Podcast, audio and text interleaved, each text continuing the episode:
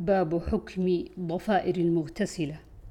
عن أم سلمة قالت قلت يا رسول الله إني امرأة أشد ضفر رأسي أفأنقضه لغسل الجنابة؟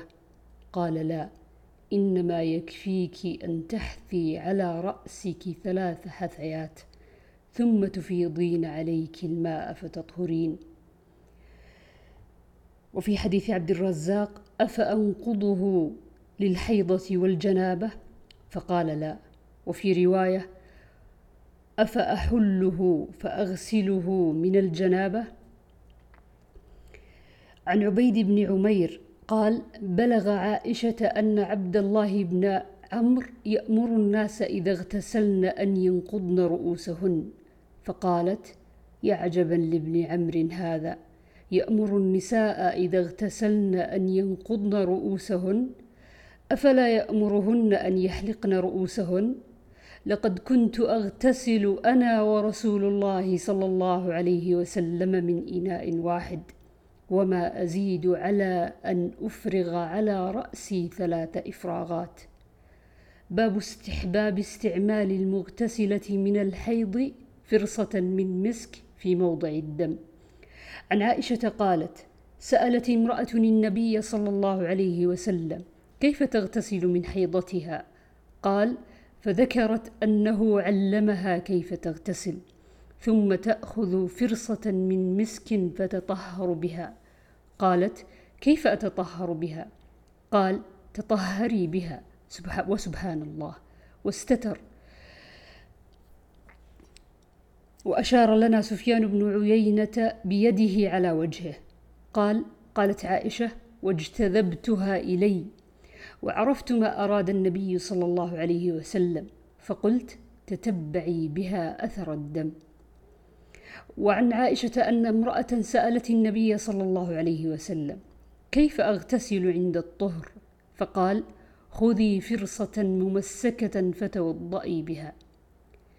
وعن عائشة أن أسماء سألت النبي صلى الله عليه وسلم عن غسل المحيض فقال تأخذ إحداكن ماءها وسدرتها فتطهر فتحسن الطهور ثم تصب على رأسها فتدلكه دلكا شديدا حتى تبلغ شؤون رأسها ثم تصب عليها الماء ثم تأخذ فرصة ممسكة فتطهر بها. فقالت أسماء وكيف أتطهر بها؟ فقال سبحان الله تطهرين بها.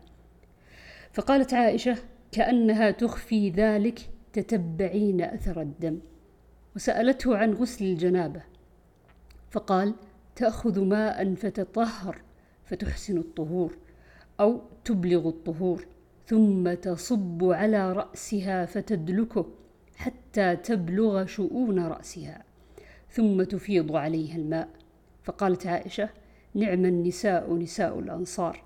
لم يكن يمنعهن الحياء أن يتفقهن في الدين. وفي رواية قال سبحان الله تطهري بها واستتر. عن عائشة قالت دخلت أسماء بنت شكل على رسول الله صلى الله عليه وسلم فقالت يا رسول الله كيف تغتسل إحدانا إذا طهرت من الحيض؟ وساق الحديث ولم يذكر فيه غسل الجنابة. باب المستحاضة وغسلها وصلاتها. عن عائشة قالت جاءت فاطمة بنت أبي حبيش إلى النبي صلى الله عليه وسلم فقالت يا رسول الله إني امرأة أستحاض فلا أطهر أفأدع الصلاة؟ فقال لا إنما ذلك عرق وليس بالحيضة. فإذا أقبلت الحيضة فدعي الصلاة فإذا أدبرت فاغسلي عنك الدم وصلي. وعن جرير جاءت فاطمة بنت أبي حبيش بن عبد المطلب بن أسد وهي امرأة منا. وعن عائشة أنها قالت استفتت أم حبيبة بنت جحش رسول الله صلى الله عليه وسلم فقالت إني أستحاض فقالت إني أستحاض فقال إنما ذلك عرق فاغتسلي ثم صلي فكانت تغتسل عند كل صلاة. وعن عائشة زوج النبي صلى الله عليه وسلم أن أم حبيبة بنت جحش ختنة ختنة رسول الله صلى الله عليه وسلم وتحت عبد الرحمن بن عوف استحيضت سبع سنين. فاستفتت رسول الله صلى الله عليه وسلم في ذلك. فقال رسول الله صلى الله عليه وسلم إن هذه ليست بالحيضة. ولكن هذا عرق فاغتسلي وصلي. قالت عائشة فكانت تغتسل في مركن في حجرة أختها زينب بنت جحش حتى تعلو حمرة الدم الماء.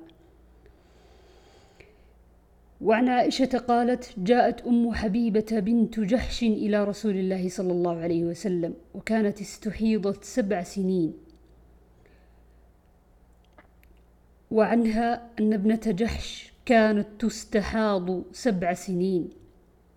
وعن عائشة أنها قالت إن أم حبيبة سألت رسول الله صلى الله عليه وسلم عن الدم فقالت عائشة رأيت مركنها ملآن دما فقال لها رسول الله صلى الله عليه وسلم امكثي قدر ما كانت تحبسك حيضتك ثم اغتسلي وصلي عن عائشة زوج النبي صلى الله عليه وسلم أنها قالت إن أم حبيبة بنت جحش التي كانت تحت عبد الرحمن بن عوف شكت إلى رسول الله صلى الله عليه وسلم الدم فقال لها امكثي قدر ما كانت تحبسك حيضتك ثم اغتسلي فكانت تغتسل عند كل صلاة.